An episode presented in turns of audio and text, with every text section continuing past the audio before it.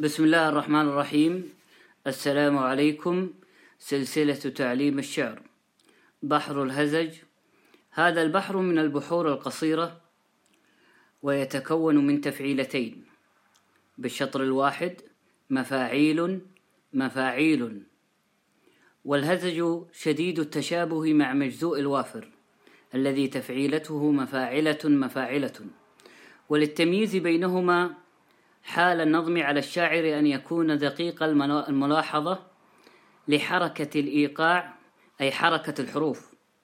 فالقصيدة على الهزج يجب أن تكون جميعها على مفاعيل وما يصلح أن يكون زحافا لها.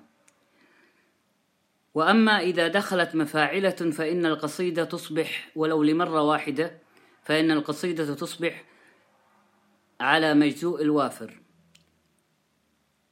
بحر الهزج مفاعيل مفاعيل مفاعيل مفاعيل.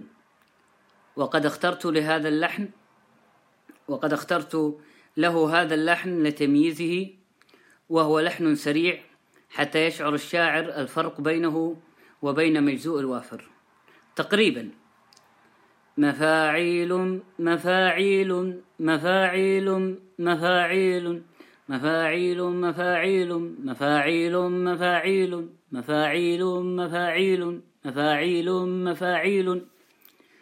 ولو ضمنا الزحاف التي تجوز على مفاعيل وهي مفاعل وقد تكون قبيحة نوعا ما وثقيلة وفعول ومفعول ومفاعيل بحذف النون. لو أعيدها مرة أخرى مفاعيل مفاعيل. هذه حينما يأتي الزحاف مفاعيل. مفاعيل مفاعيل. مفاعيل مفاعيل. مفاعيل مفاعيل. مفعول مفاعيل. مفعول مفاعيل. فعول مفاعيل. فعول مفاعيل. طبعا يعتمد هذا البحر على دقة الموسيقى عند الشاعر. وشدة ملاحظته.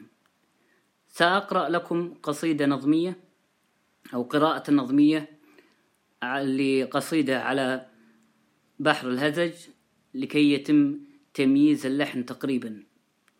علما بأنني كما أخبرت بأن هذا البحر يعتمد على دقة الشاعر في تمييزه ما بين مفاعيل ومفاعلة إليكم هذه القراءة.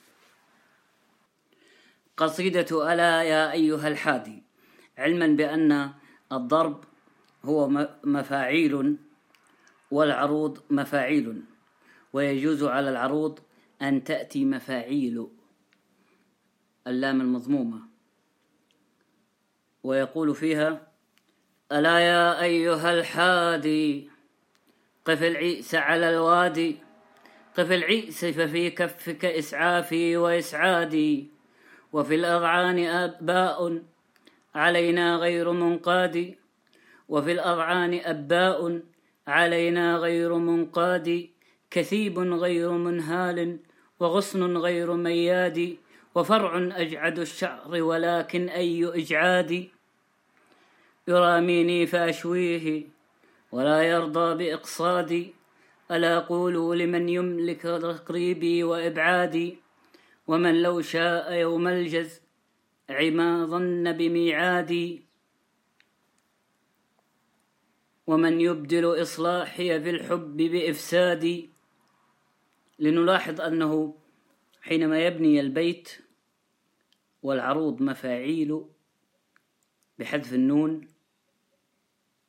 ينظم البيت كاملا ليضبط الوزن عليه. طبعا من الممكن أيضا أن يوزن هذا البحر على الوزن أو على اللحن الذي اخترته لمفاعلة لكن مع آه الانتباه لحركة الحروف ولكن الأسلم أن يؤخذ هذا البحر بهذا اللحن السريع ليتم ضبطه. كان معكم عصام بلوي والسلام عليكم ورحمة الله.